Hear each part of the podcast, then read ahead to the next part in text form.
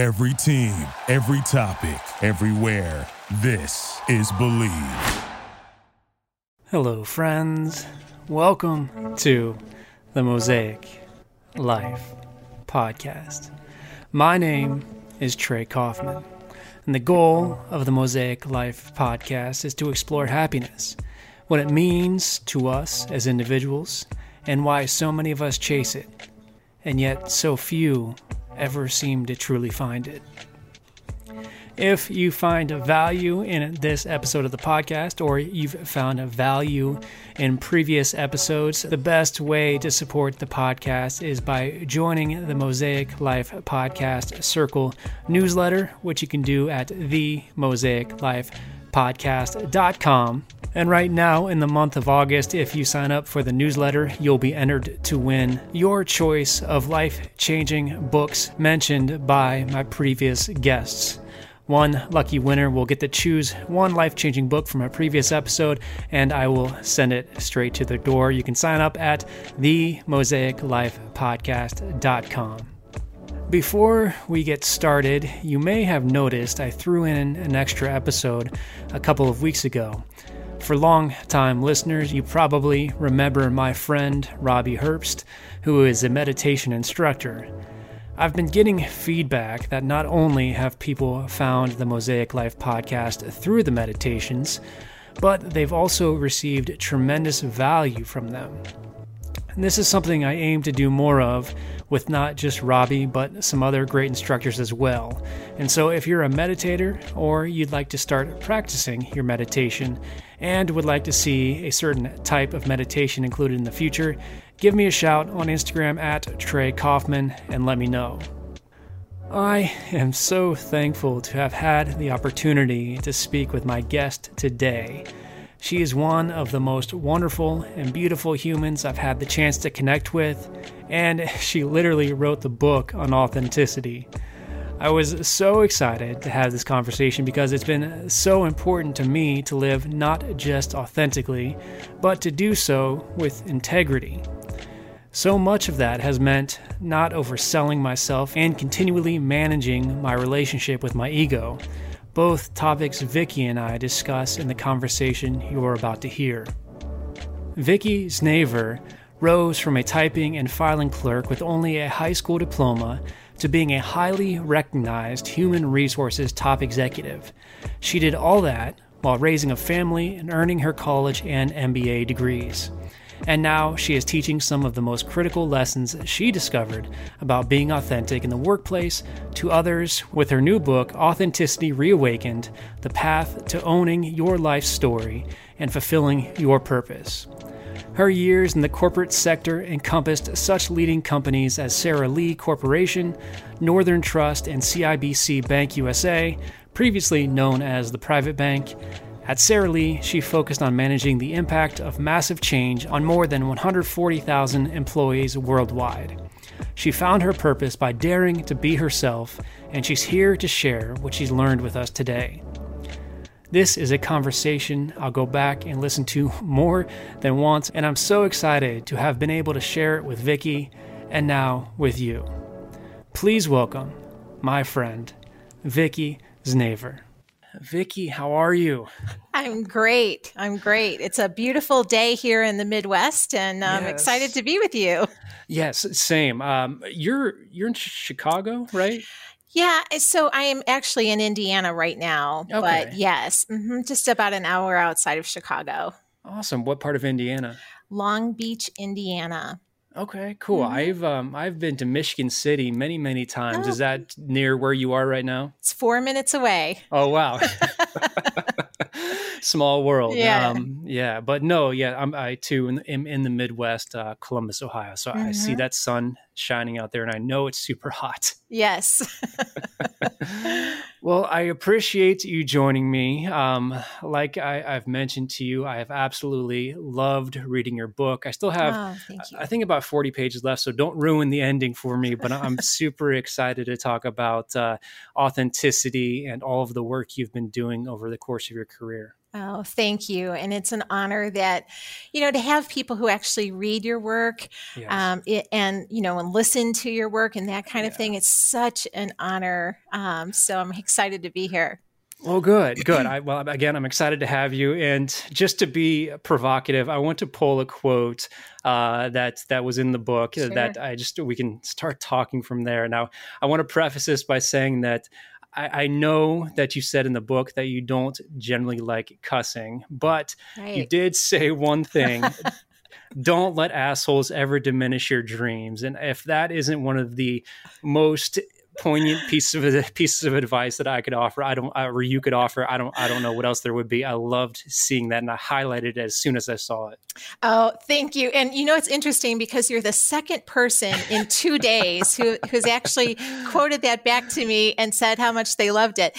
And what's really interesting is the original title of the book was going to be uh, life's too short to spend with assholes. Nice. And I, you know, and I don't really cuss that much anymore, but I will say that that really does get to the heart of it. Yeah. You know, I think if we can think about we don't want to waste the precious time that we have on this planet with people who simply, um, you know, shouldn't be in our lives or that don't really lift us in some way or that yeah. we we couldn't possibly lift either. It goes both ways. So we don't want to be assholes ourselves and we don't want to spend time with assholes. And, you know, I worked for 42 years in corporate America. And, you know, the times I think that were most challenging to me were that people were showing up in that way. Yeah. And it was challenging me at times to not become one myself. Absolutely. I mean, you, what I, I, I often attribute this to Tim Ferriss, but I'm sure he got it from somebody else. He he likes to say you are the average of the five people you spend yes. the most time around. And when you're spending time around people in corporate America. I'm not saying they're all bad. I'm not saying no. they're all good, but you become you you pull certain parts of the people you spend the most time with. So of course that would rub off on you if you don't if you not if you're not careful. Absolutely. Yes. And you know, I've known people who will say, "Well, I've got to go to this or I've got to I've got to hang out with these people because they're important to me for right. my career or whatever it might be." and before you know it you really lose yourself and that's yeah. really what this is all about is not letting that happen to you absolutely absolutely well no like i said i, I really really really have been enjoying the book oh, and so I, I, I don't want to make it seem like I'm just saying that. I, I, I get a, a, lot of books, and mm. they're. I mean, I, I, appreciate every piece of written work that I read, but the your writing style it really resonated with me because it, to, to me it was very similar to a gladwell where you take your practical experience you use practical anecdotes but you also use theory and research and you tie it all together. And that is something that resonates with me when i'm reading a book. So one more time, just to thank you for writing it because I, I, very much enjoyed it. Thank you. And, you know, I really appreciate that you mentioned the research because I think there'll always be a part of me, and hopefully so, that remains incredibly humble. Yeah. So when it was recommended to me, uh, you know, I was looking for a topic to write about. I always wanted to write a book. And I talked to uh, the woman who actually became my publisher and said, you know, I'm not really sure if I'm an expert in authenticity. I just know that I've shown up that way. Sure. And so I think there was a part of me that said, well, you know, I think it's important to go and see what the experts say about authenticity. And what I learned about myself and through that process was that I really enjoy research. Yes. And I appreciate when people dig into a topic so that not only are they helping someone learn, but during the process, this is certainly how I experienced writing the book, I was learning right along with you. Yes. Absolutely, I, I I love that, and I mean, you the way you wrote it, it made it seem like I mean, you talk about 2020, obviously in, in retrospect. So I mean, mm. how how long did it or i guess how short of a time frame did you write that book in and then bring it to publication? Yeah so i would say from the first word on the page uh, which would really started with an outline to yeah. turning the book over to the publisher it was seven months. That's impressive. That's awesome. Thank you. Yeah well congratulations. Um, thank you. to to really start off our conversation, uh, there is a point in the book where you kind of distinguish between integrity and authenticity, and that was that was fascinating to me because I, I do tend to talk a lot about integrity on this podcast, and I've never I've, perhaps never really taken strides to distinguish between the two, and I think it's an important. Uh, I think it's important that you do so because there there is a difference. So if I mean if you could start off by just explaining what the difference between those two is for you. Sure. So if I think about integrity, I think that this is really um, showing up and, they're certainly they're certainly closely related i will say yeah. that. But you know integrity is really very individual of course. You have to decide you know what your north star is. Um, and and you really do have to show up in a way that reflects your values. Hopefully it reflects other people's values. You know if you're in an organization for example and you're and you're you want to tell the truth for example you want to tell the truth of course.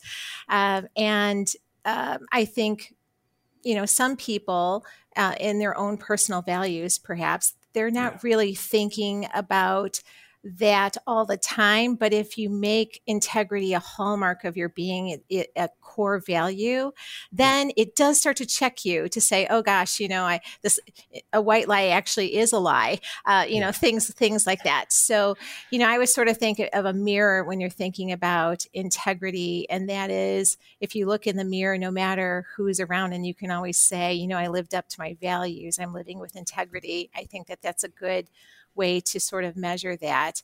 Yeah. And and authenticity, you know, I think of as the way I define authenticity, and, and this isn't exactly how I talked about it in the book, uh, Trey, but I think of authenticity as knowing who you are, knowing what matters most to you in the world those are your values yeah. and then showing up in the world in a way that reflects that to the extent that you wish to do so. Yes. And so for me, that means you don't have to tell all your deepest, darkest secrets at work or in any environment that you don't feel comfortable telling, but you just have to know what who you are and what matters to you. And then you get to decide how you're going to show up.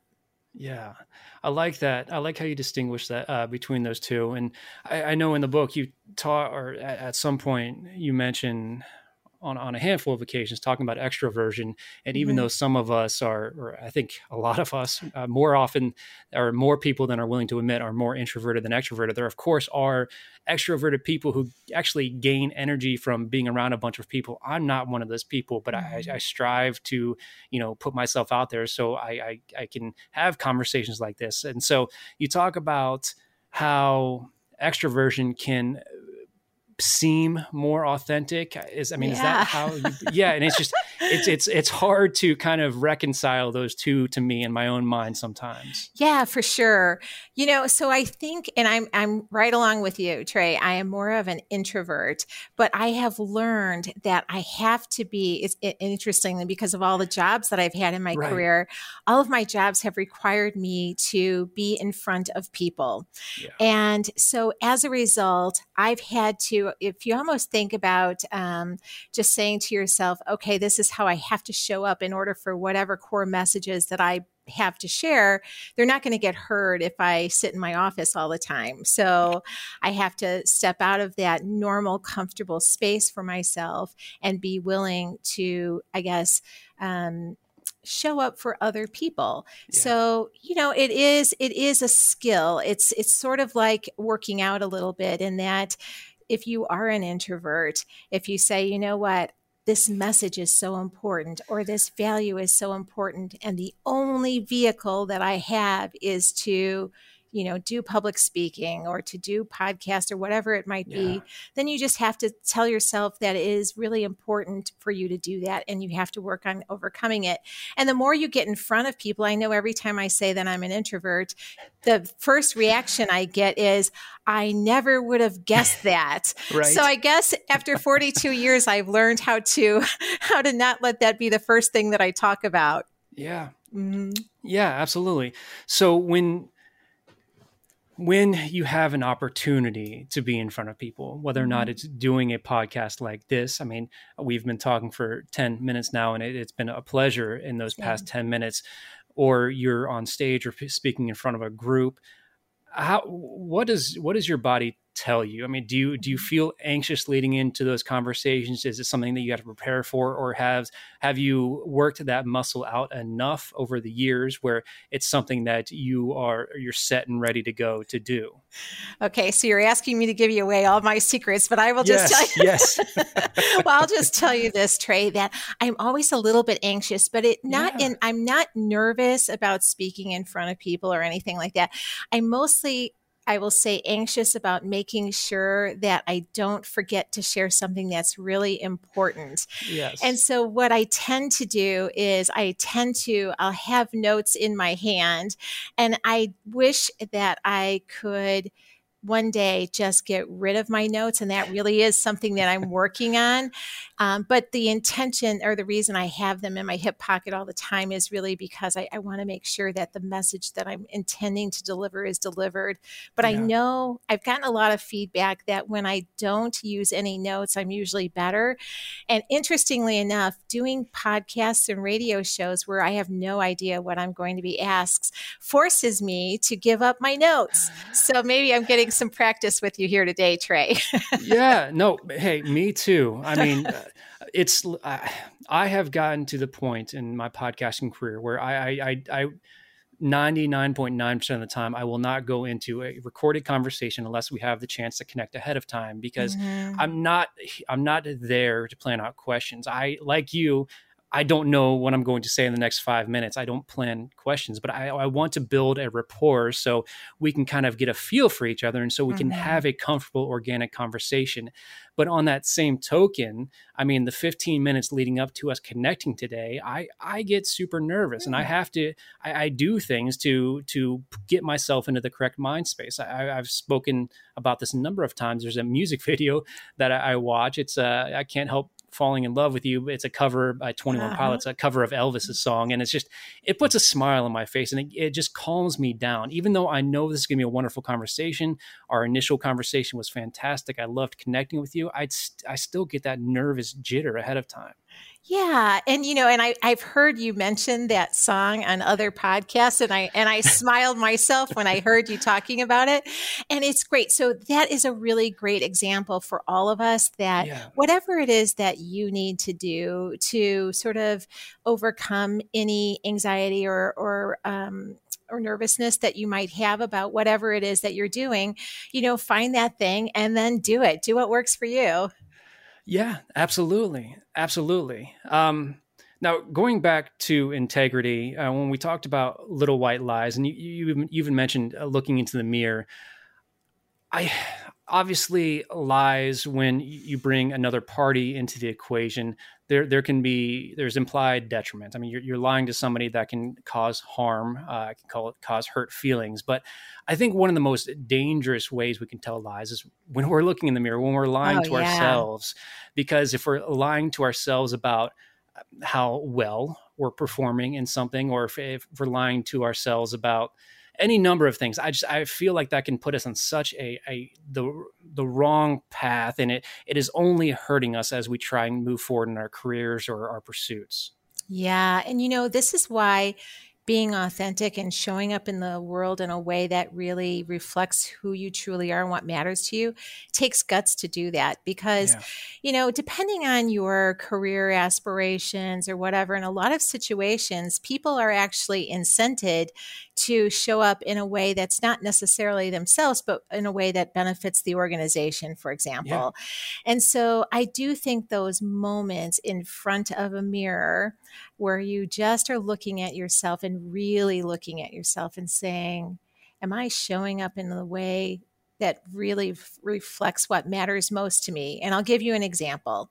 Yeah. So, for example, most of us, if you have loved ones, or I'll use children, and I re- recognize that not everyone has children, but if you have children, everyone, of course, would say, you know, my family comes first. That's right. what we automatically say on autopilot. But then if you ask yourself when you're looking in the mirror, am I really showing up in the way that shows that to my loved ones, whether it's a, a, significant other or my children, my parents, my friends? Am I showing, or, and even yourself, am I showing up in a way that reflects my values for myself? And then if you listen to the answers without letting your ego and, and Trey, I've loved some of the things you've talked about relative to ego, but your ego is going to say, Trey, you're awesome. Vicki, you were, you killed it today. Right. You know, you're going to have to listen for those, that voice and those voices that are going to come in automatically and say, you know, back off, be quiet right now. And then really feel the answer. And when you do that, you know, you can run from a lot of things, but you really can't run from your true self if you're willing to, you know, Right. take the time to listen. Absolutely. I mean, you, spoke about that a number of times in your book. And when it comes to what we put first, I mean, I know societal conditioning will have us believe, yes, always put your family first, no matter what, no exceptions. I mean, Mhm. we have there are times in our lives where our career is going to it, it is it, it's going our career or insert any other uh, you know thing that we're passionate about is going to come first whether or not we're going for a promotion uh, in, in an effort to help our family to help our family Yes. do better in this life or any anything else we if we can be honest with ourselves yeah, uh, I'm going to miss Jimmy's baseball game once or Mhm. twice because I've got a meeting that is going to be beneficial for our family's bottom line or, Mhm. or whatever you want to say. And it's it's okay to say that, but when we buy into that societal conditioning, then we start to feel guilty and ashamed of of how we are, uh, I guess, running our lives or our families. Sure. And you know, years ago, I used to work for a CEO named Brenda Barnes when I was at Sara Lee. And she was one of the first uh, working mothers who sort of stepped down uh, from a big CEO role to, Yeah. to, to take care of her children. And then she returned back to the workforce when it was better for her and her family. And one of the things that she always said, which I which has stick stuck with me, is that you can have it all, you just can't have it all at the same time. Yes. And so, you know, of course, in my 42 years of working, there were times where, you know, n- life is never 50 50. You wish that it was, it isn't.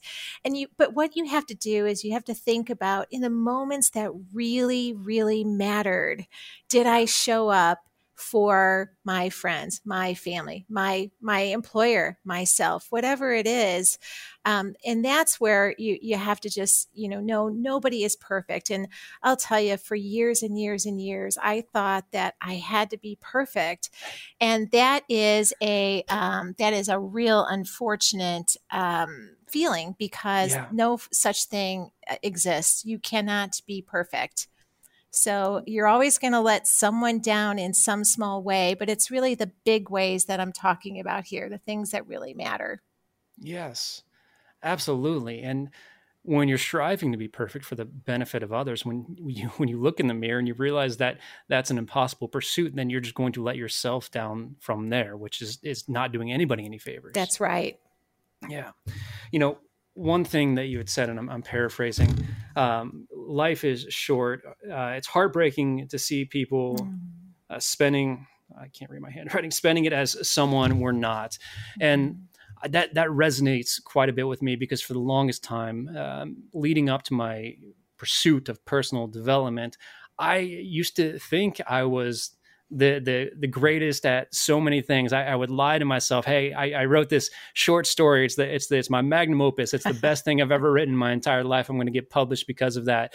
I used to just convince myself that I was I was so good uh, at so many things, but I had nothing to prove for it or show for it, and it was it was exhausting because when I actually tried to ha- make an accomplishment to to start a business, I realized that I actually had to do work that I hadn't done before. And so, yeah, it is sad seeing people try to live somebody as they're not because I know exactly what that feels like, and it, it's it's so tiring.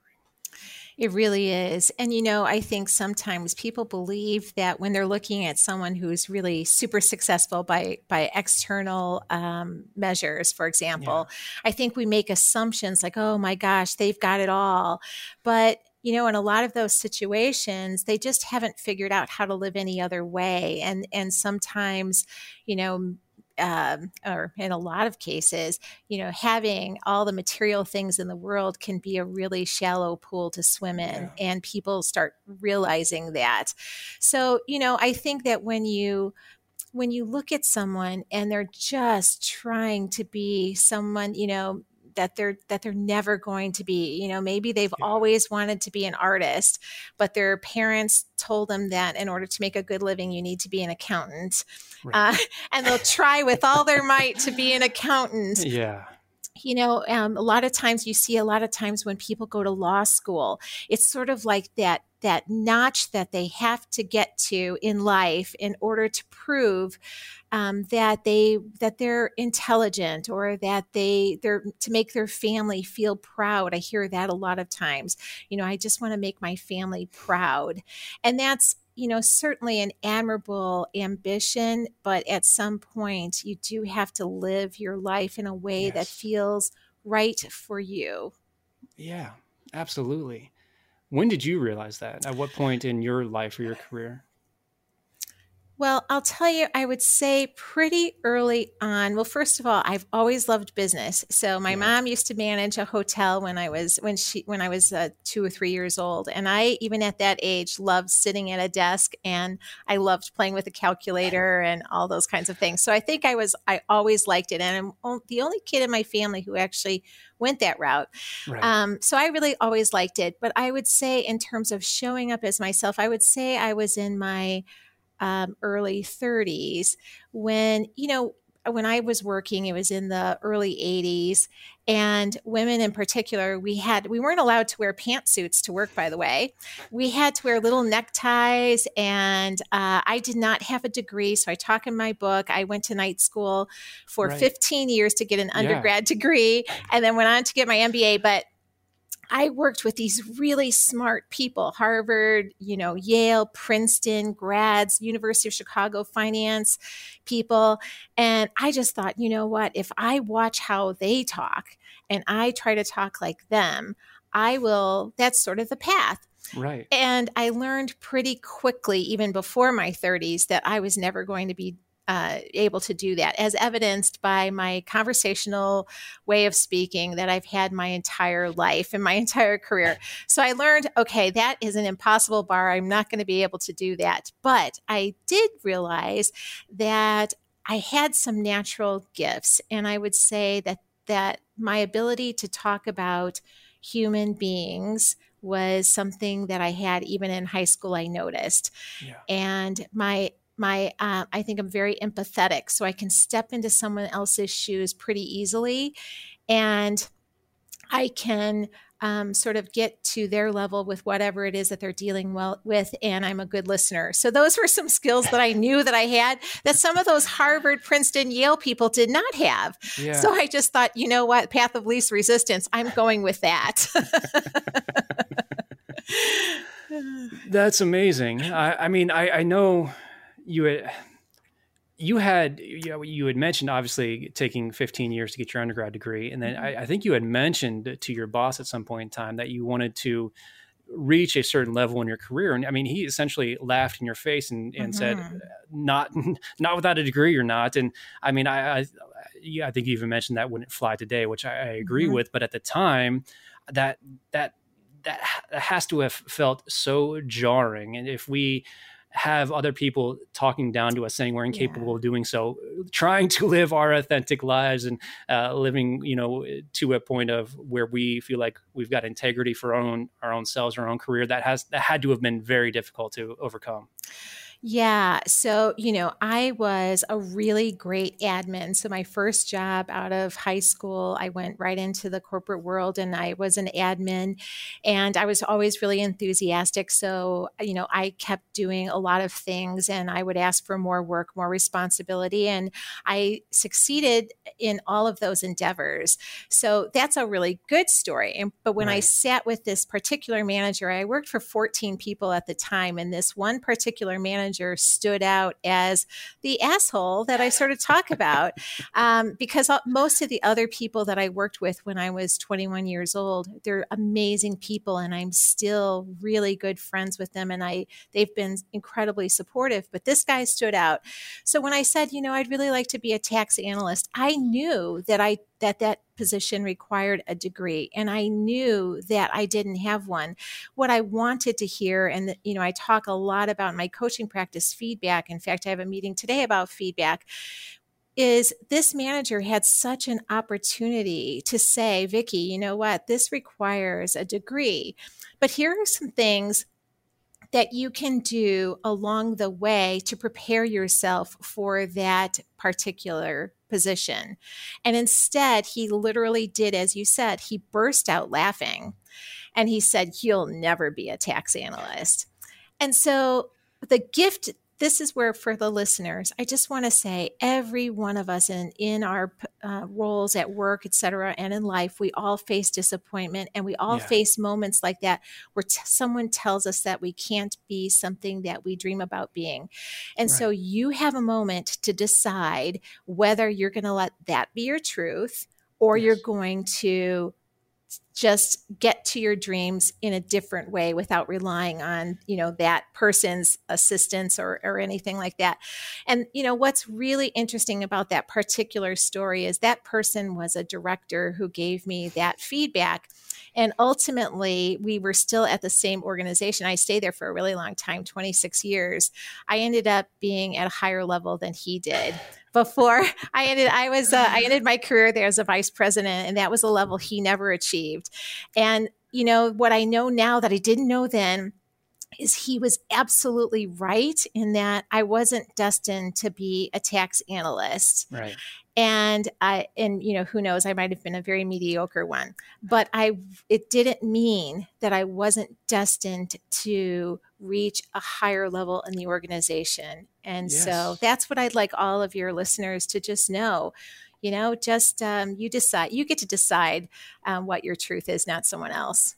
Absolutely. Absolutely. And I, I think at, at some point you also you there, there was an exercise within the book uh, essentially talking about inflection points in our lives, points at which we can look at our life t- going one of a number of different directions and mm-hmm.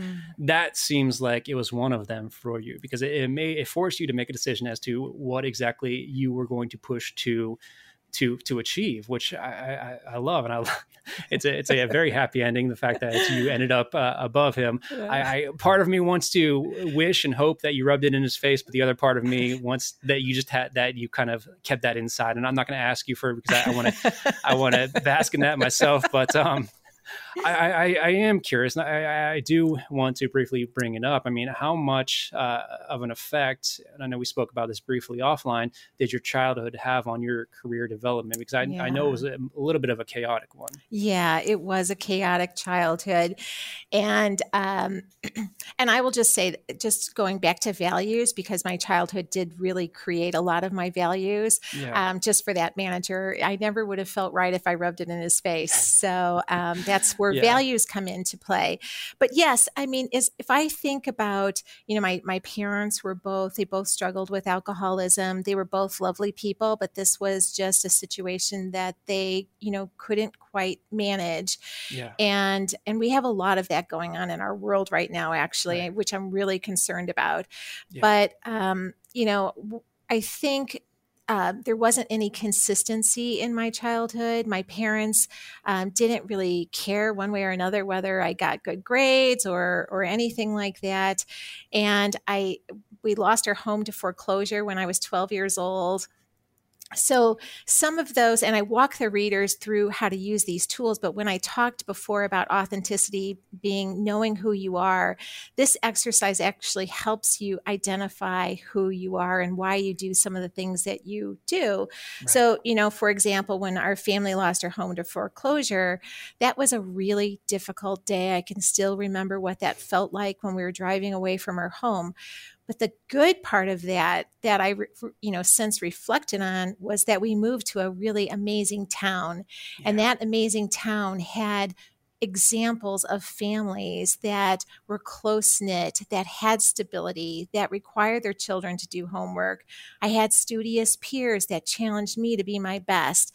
So, what I know now is that thank goodness we lost our home. It wasn't pretty, right. but it moved me to another part of, uh, you know, the the area that was a lot more productive for me. Yes. and and then as a result you know also if i think about some of the that challenge is that i'm really disciplined with money. So i became a really good thoughtful executive because i'm disciplined with money. And the fact that my parents were alcoholics also taught me, and children of alcoholics will know this, is that you learn to read the room really quickly. Yeah. Yeah. And you know that, um, you know, if something starts to look awry, like, okay, now I've got to protect myself, or things are going to get ugly really quickly.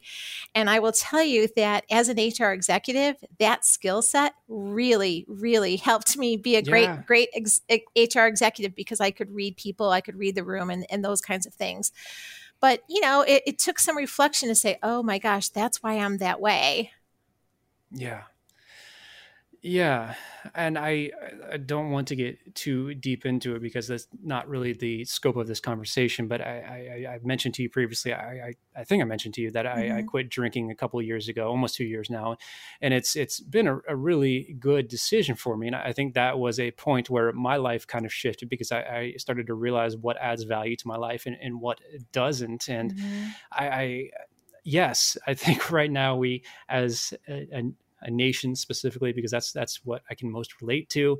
We are going through so much trauma and and tribulation mm-hmm. and so much that we're trying to we're trying to stave off so much hurt, which is is not easy to do, especially when we suscept ourselves to I don't want to say the internet, I don't want to generalize, but so much of it can really tear us down mentally. And I, yes.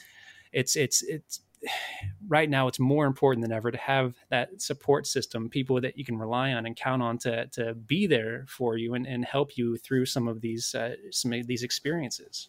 Absolutely, to have a really good support system. And I also think it's been a really good opportunity to reflect on, you know, again who who am i yeah and what really matters what are my values and you know like sometimes for example we can get into arguments with people on whatever facebook or right. or something right. like we've seen a lot of those kinds of things but this is where then you have to say um, you know what is is is it my value that i have to quote win an argument yes. that i'm not really going to win anyway or right. is it my value to um, simply um, show up for somebody else in this world in a way that's helpful to them because this spending my time in this kind of discussion or forum really isn't productive for anyone. Yeah. And and when you're grounded like that in your values um, i think it just really it does you know give you um, it gives you a tool to navigate through some really challenging situations and we've certainly had more than our fair share of them Yes, absolutely. And I have to imagine, I mean, the, the, your career, the, the extent of your career speaks wonders. And I mean, you're, you're very good at putting it into words in, in, in your book. You. Um, but I have to imagine that, that uh, and you, you, you, talk about it as well, conflict resolution or that, uh, that mitigation of conflict, I, that skill set, I have to imagine has been extremely valuable over the last 10 or 15 years when, unfortunately, we've seen workplace violence, and I'm not saying you know you're a hostage negotiator, but I mean you have to be able to, like you said, read the room and understand when people are stepping closer to the edge and becoming mm. a, a, danger to themselves and to others. Yeah, for sure, absolutely. Yeah. Um, what uh, I, I know. So you I know you wrote this book uh, in the past year. Now, you, when was the last time you were in an office as an HR executive? I believe it was middle of March of 2020. Okay. So mm-hmm. I I mean with the world that's changed in the past uh, you know 15 16 months I what can you I'm sure you're still connected with the, yeah. that industry. I mean, what has that been like for HR professionals trying to deal with employees in and out of the office? Yeah, you know, it's been really, really difficult. And, then, interestingly enough, I mean, there's been a lot of changes in in uh, human resources as a result. I, I, was actually planning to leave before we went into the whole COVID thing, so before yeah. March. Um, but it was an interesting time to leave, that's for sure. Um, but you know, I, I think HR. Really really doesn't get the credit that it deserves because you know, a lot of times, you know, when something happens in an organization, HR people can't tell you that it wasn't their decision or right. or whatever, and they have to take the bullet, so to speak. Actually, you know, just take the hit. You know, from yeah. people are yeah. coming at them and saying, um, you know, whatever it is, and HR professionals have you know weathered those storms in so many situations and now they've had to like the rest of us really weather a lot of things. They're also uh, parents in many cases who are homeschooling their children. Right. They're also uh, regular employees who are worried about their own careers and they're making sure that they find the room in their own hearts and in their own capabilities to help other people get through such a tough time. And there was no playbook. You know, we've never experienced a pandemic like this right. before. So, really, really difficult time. You know, I think that really good, strong HR people, and there are a lot of them who are very devoted to their profession, um, they have um, they have really stood up and they have um, gotten you know organizations uh, prepared for uh, or at least getting you know the work done. That's really first and foremost for any organization is making sure that people can continue working. Yes. I think the biggest challenge for HR on the near horizon is the return to work with people who have perhaps had some addictions that they were yeah. quote managing while they were working you know maybe they would use when they were at home or on weekends but now they've been at home all the time and they also have been facing uh, dealing like the rest of us with solitude and those yeah. things are really difficult so mental health uh, and you know we've just Eh, recently heard about the Simone Biles and yes. talking about yeah. her mental health. And I really applaud her courage to talk about authenticity. That yeah. is a wonderful example of, you know, when the whole world is waiting for your performance and you decide, I'm, I, I just can't do this right now. Um, so this this is where you know I'm so proud to have been an HR person and to continue to be you know included in the some of the thought processes and and um, thinking about HR. Yeah. Um, I'm honored to have spent my my career that way. Yeah, and and kudos to you for all of the, all everything that you've contributed to not just uh, your career and your companies, but the the playbook that you mentioned as well. I mean, I know we didn't have one for uh, uh, in, a, in, a, pandemic or post pandemic world, but I, I'm wondering how that how chapters are being added to mm-hmm. that and what that looks like in the in the long term because so many industries are are going to be changing for uh, permanently i mean yes. not, there's there are obviously going to be you know ebbs and flows things are going to come back to a, some semblance of normalcy but we live in a world that is so tech driven that it's just it's I don't I don't like using the word impossible, but things are not going to be exactly as they were before. They never will be. So, mm-hmm. I, what is that? What do you think that looks like? I mean, when you talk about addictions and people being at home, mm-hmm. or even just managing teams for people who are in that fir- first leadership role and they don't necessarily know how to manage people how how do you train people to do that yeah it's really it's really really difficult uh, so you know part of it does you know i always think if you can, one of the most important aspects of being a leader is to first of all recognize that the person sitting across the table from you or sitting on the Zoom with you or whatever it might be is a human being. Yeah. Because a lot of times we just think of like, okay, I've got to meet with this person, we've got to get this done, and you know, let's sort of get through it and go on to the next meeting. And so, you know, if you stop and think about intention, so, you know, as I think about working with leaders, uh, I'm, I'm a, I have a coaching practice too. When I work with leaders, I talk to them about number one, their own humanity, their own yeah. authenticity, and their intentions with being a leader. Yeah. And then once you start thinking about what is my intention as a leader, then you can start seeing that person as a human, talking to them about their aspirations, talking to them in an open, honest way about about their own mental well being. It's no longer a stigma. We all have situations where we're not at our best and we need extra support. And there's nothing wrong or should be nothing wrong about talking about that with your manager and others at work. So, are you are you confident that we're able to uh, again, I don't want to generalize. I know every company is going to be different, but are you confident that we're going to be able to make that a part of this culture, uh, company culture that was such a buzzword over the last 10 oh, years? Oh, yeah. Are, are, you confident that we're going to be able to add mental health into that paradigm, into that, that everyday conversation? I am confident that over time we will do that. And I will say that companies um, have really been focusing on mental health, but it's been more sort of just a light touch, if you will, you know, saying, yeah. well, we have an EAP and call the EAP if you have that. So I don't think it's going to happen overnight for sure. I think it's yeah. going to take years, but I mean, we really do have to understand that this is essential in the world of work and that we have to start taking measures to uh, to adopt you know certain things in our leadership and require certain uh, competencies from our leaders and then train accordingly. Um, there is a lot of really great work being done, a lot of wonderful studies um, by um, organizations, for example, like Gallup. Gallup, they've done a lot of studies recently and and meta analyses and that kind of thing to yeah. understand the importance of mental health and they're building a practice around this too. So we'll see, but uh, it, it's not going to be something that we can escape. Um, we really can't. We we absolutely, and the best companies will do it. They'll be on the forefront of it.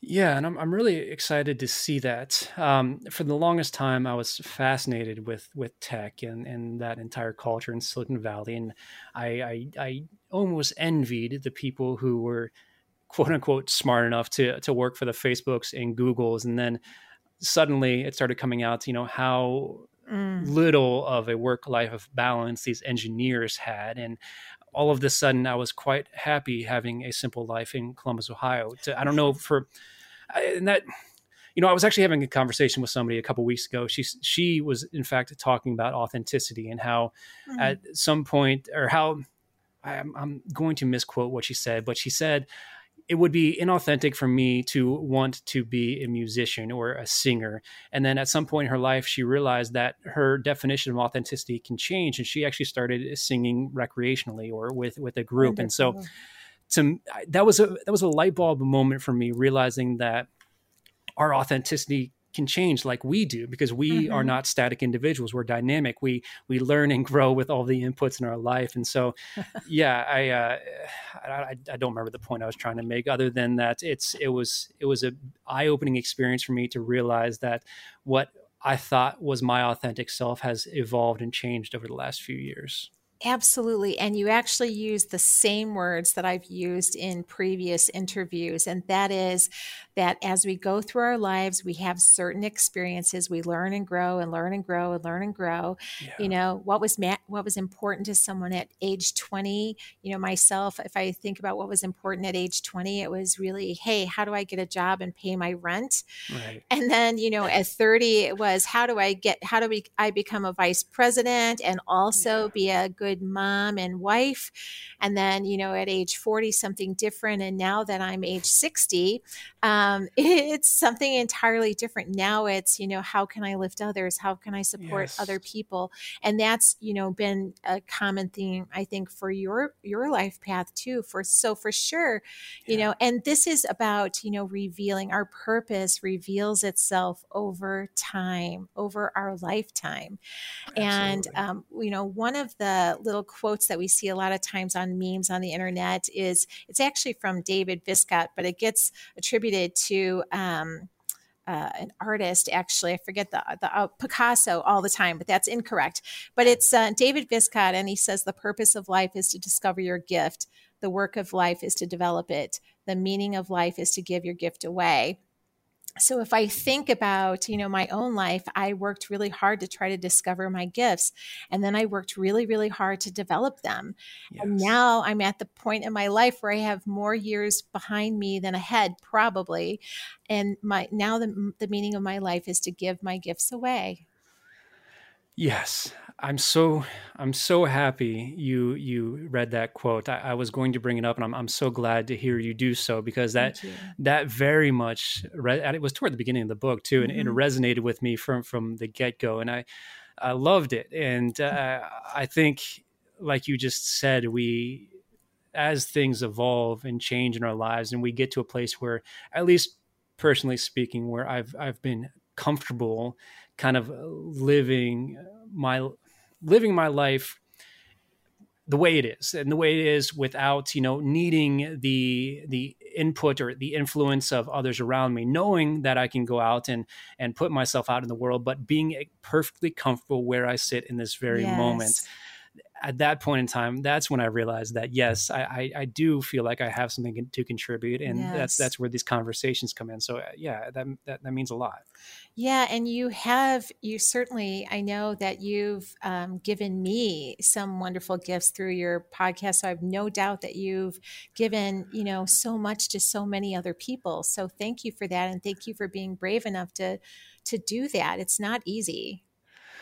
Well, thank you for saying that. I, that that means a lot. I, mm-hmm. I very much appreciate that. Mm-hmm. Um, before we we start to wrap up here, this hour's flown by. Yeah. Um, one last thing uh, that I kind of want to combine two two additional points from your book. We talk, or you would mention deathbed regrets and the decisions that we we did or didn't make. And then we also and then you also mentioned uh, that time will keep passing no matter what. So mm-hmm. go after your goals. And that that falls right in line with that you know again talking about memes that i read uh, not too long ago. It's let's just say for ex- for your example you took 15 years to get your undergraduate graduate degree. Now those 15 years would have passed whether or not you were in school. And so you could have stayed in the same career same position for those 15 sure. years not doing anything to better yourself.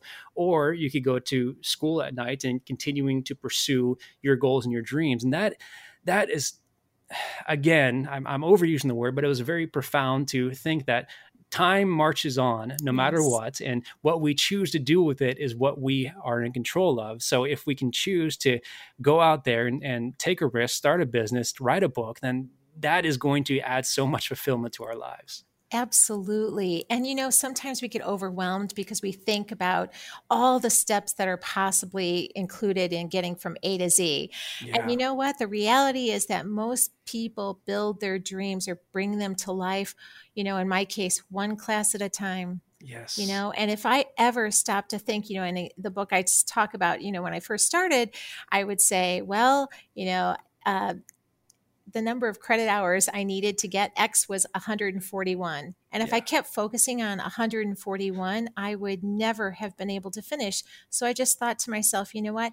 X is this one class, this one semester. Yeah. And that's that's it. But it is a step. So tiny little steps and if you take one little step towards your goal every day you have 365 in a year you know? So don't get hung up on the the whole journey. Just take yes. a step. We get frozen. Absolutely. I um i was just doing this the other day. I I, I, I, tend to fall in and out of running shape, and I, I, do consider myself a runner, but I have not been running enough lately. And so I, I went on a four mile run, and it was hot out. And so around mile three, I, I, I knew obviously I had a mile left, and I I have to break it down inside my head. Just I, I don't look down the road. I look ten feet in front of me, yes. and just getting to that point over and over and over again, and eventually I get home. And that's I mean that's that's a case in point for what you just said. Exactly. Those tiny steps get us there. Yes, perfect yeah so it's it's it's yeah uh, again vicki I, I, seriously cannot thank you enough uh, for I don't know for for showing up so authentically in this world and for for creating a book that is ob- it, it's very well written. I I, I urge people to to pick it up and read it because it really meant a lot to me and just I, I, thank you for sharing all of that. Oh, thank you, Trey. And I one of the things that is this I've learned as part of this journey is I've met some wonderful people and now I'm so happy to add you to to the people who will continue to enrich my life. So thank you. Ditto. Absolutely. You are very welcome and, thank you as well. Um, before I let you off the hook, though, I do sure. have a few closing questions. Um, the first of which is I, I, I, want to be a benefit to my guests as much as I possibly can. And so, aside from this conversation, I always like to ask what resources are you looking for to continue your personal growth? And that, that can be anything from the opportunity for people to buy your book or mm-hmm. to even you know speak on stage or anything in between. And so if somebody out there listening could lend you a resource to help you grow what would that resource be? Well as you said, I would really appreciate uh, people to actually pick up the book and, and read it and and provide a review on Amazon because I'm I'm learning through this process too, and so I want to really understand from the readers what resonated, what works, what doesn't, yeah. um, that kind of thing. Um, certainly, reach out if you need coaching or speaking on the topic of authenticity or for leaders. Um, I spent 42 years in the workplace, so I know what it's like to to come to work and to um, balance all that you do. And I believe that my coaching practice with the tools, and uh, I am a certified coach as well. I've seen the magic that it it actually leads to. You know, helps other people, and it's it's wonderful and a, a beautiful. Um, aspect of my life to be able to serve people in that way. But most importantly, I think is um, for the listeners to actually just start showing up in the world in a way that truly reflects who you are because when you do that, I believe that the world really will be a better place, and we all really need that. Yes, that is so well said. Thank you. Absolutely. And then, speaking of books, I always like to know because it's a cheat code for me. what book changed your life? And this book does did as you mentioned it previously. It does not come as a surprise to me after reading your book. What book just absolutely had a profound impact in your life and why? Well, I know that when I spoke to you um, previously, I talked about Jack Canfield's Success Principles, and that yeah. is a wonderful book. But this morning, when I was reflecting on this question, I actually changed my mind. And okay. it, um, the book is called Wake Up, Your Life is Calling, and it's by a friend of mine named Mike Jaffe. And the short story is that um, Mike Jaffe, who he's now a coach also, but he was um, going to work, um, just daily grind. And one day he decided that he was going to take time and have breakfast with his one year old daughter. And that made him 15 minutes late for work. And what's compelling about that is that he happened to work in one of the Twin Towers. And that morning, wow.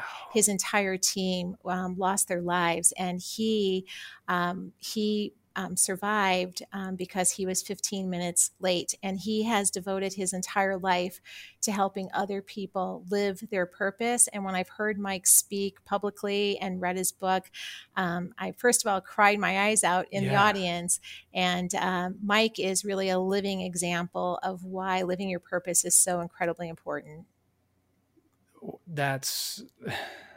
I, I don't know what to say. That that is that's uh, amazing. Um, I, I will absolutely pick up that book. That that that sounds, it sounds very moving, like mm-hmm. you like you said. So I look forward to reading it. I will I will put in the show notes as well. I appreciate uh, you sharing that. Thank you.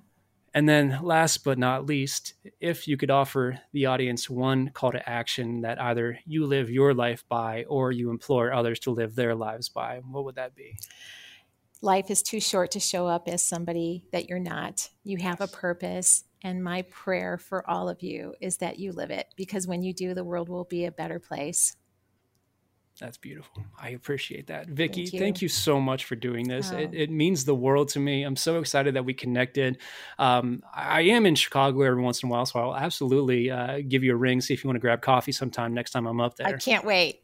Perfect. Well, um, Vicki, if, if you would, uh, or if, if people would like to reach out to you, if they'd like to connect with you, obviously I will leave a link uh, to uh, for your book in the show notes. What is the best way for people to connect with you? Sure, you can uh, find me on all the socials, but if you go to my website, which is Vicki Znavor, that's V I C K I Z N A V O R dot com, um, links to everything uh, is are there, and I do a weekly uh, blog as well, and videos and all kinds of things, and I'd love to connect with you. Perfect. Well, again, Vicki, thank you so incredibly much, and thank I look you. forward to uh, to seeing where this goes and uh, and to staying connected with you and, and talking again soon. Same here, Trey. Thanks. One last time, I would like to thank Vicki for joining me on the podcast. It was such a wonderful conversation, and I hope everyone listening was able to take something away in regard to their own personal authenticity. If you're interested in reading Vicki's book, please be sure to check out the show notes at themosaiclifepodcast.com, where you can find all of the links to purchase her book and to connect with her on social media. And while you're at themosaiclifepodcast.com, be sure to sign up for the Circle newsletter so you can stay informed about all new podcast content from new episodes to new meditations and more. Again, if you sign up for the newsletter in the month of August, you'll be entered to win one of the close to 100 life changing books mentioned throughout the course of the podcast. That contest will run through the end of August, and I'll be sure to announce the winner in September. And of course, thank all of you for taking time out of your days to listen to this podcast. It means the world to me. If you'd like to connect with me or even just have a conversation, please follow me on Instagram at Trey Kauffman. That's T R E Y K A U F F M A N. Thank you all again so incredibly much. And until next time, take care, do better, and be well. Thank you for listening to Believe. You can show support to your host by subscribing to the show and giving us a five star rating on your preferred platform. Check us out at Bleav.com and search for B L E A V on YouTube.